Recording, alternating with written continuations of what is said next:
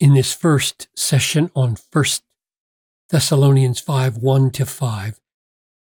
Paul responds, I think, to a possible question from what he has just said in 4 13 to 18, which was a description of the second coming of Christ. And what he did not say in this entire unit was anything about when it's going to happen. When will that day of the Lord, when will that day of Christ, that second coming, the arrival of Jesus happen? And he didn't say. So he now says, now concerning times and seasons. And that phrase right there is used one other time in the Bible or in the New Testament. It's used again in the book of Daniel in the Old Testament, but here's the only other place in the New Testament.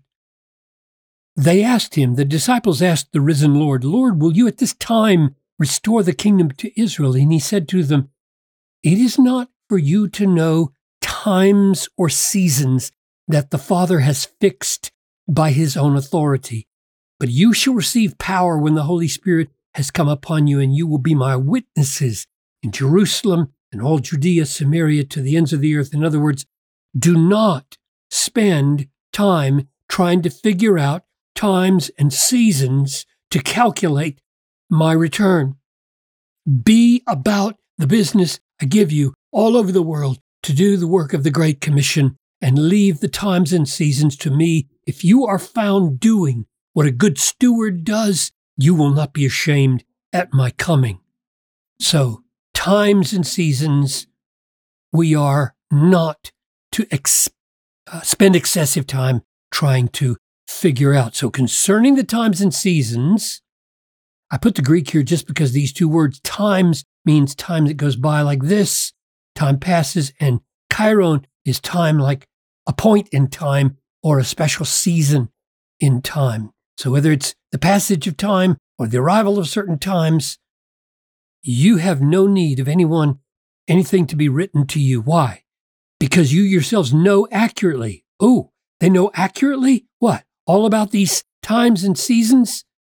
What they know accurately is this that the day of the Lord, so that's this that we were just looking at in the previous paragraph, that the day of the Lord will come like a thief in the night. What does that mean? What, what does that signify about the coming of the day of the Lord? And he explains. While people are saying, and these people are the people that are going to suffer sudden destruction, while people are saying, there's peace, and there's security. In other words, they are oblivious to the warnings of this book and the rest of the Bible about sudden destruction that is coming, from which we need a Savior. Chapter 1, verse 10 Jesus, who delivers us from the wrath to come. They say peace, they say security, and then sudden destruction. So that's the idea of the thief.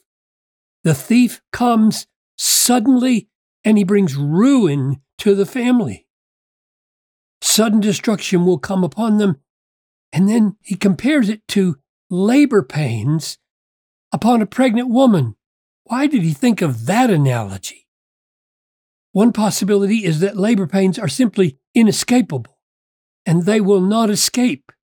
If a woman is entering into her labor, she can't say, let's do this a week from now. she, she cannot escape it.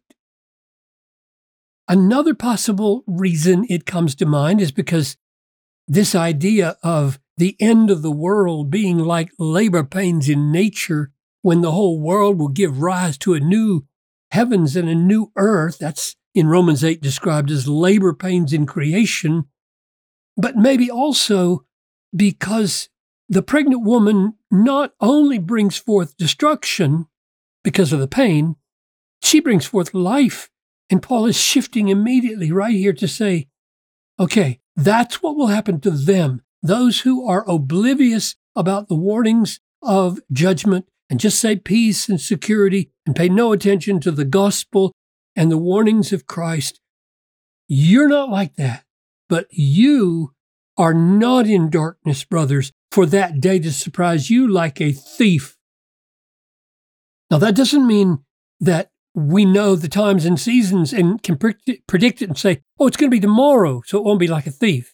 No, it will be like a thief in the sense of being sudden, but it won't be like a thief in the sense of bringing destruction.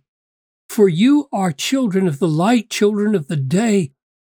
We are not of the night or of the darkness. In other words, maybe he compares this suddenness to labor pains not only because they're inescapable, but because when the woman brings forth a child, it is like the way the Christians experience the second coming. It is a new body, it is a new world. Let's go back to like a thief in the night. Father, as we take just a few more minutes and ponder what this means and where it came from, grant us to so understand it that we would live like this, that we would not live in darkness, that we would not be caught off guard and have our lives ruined like the coming of a thief. I ask this in Jesus' name. Amen. So, what is implied here? Where did this come from? Probably it came from Jesus in these words Concerning that day and hour, no one knows. So, times and seasons unknown, not even the angels, nor even the Son, but the Father only. For as were the days of Noah, so will be the coming of the Son of Man. Like what? What, what, what was it about the days of Noah?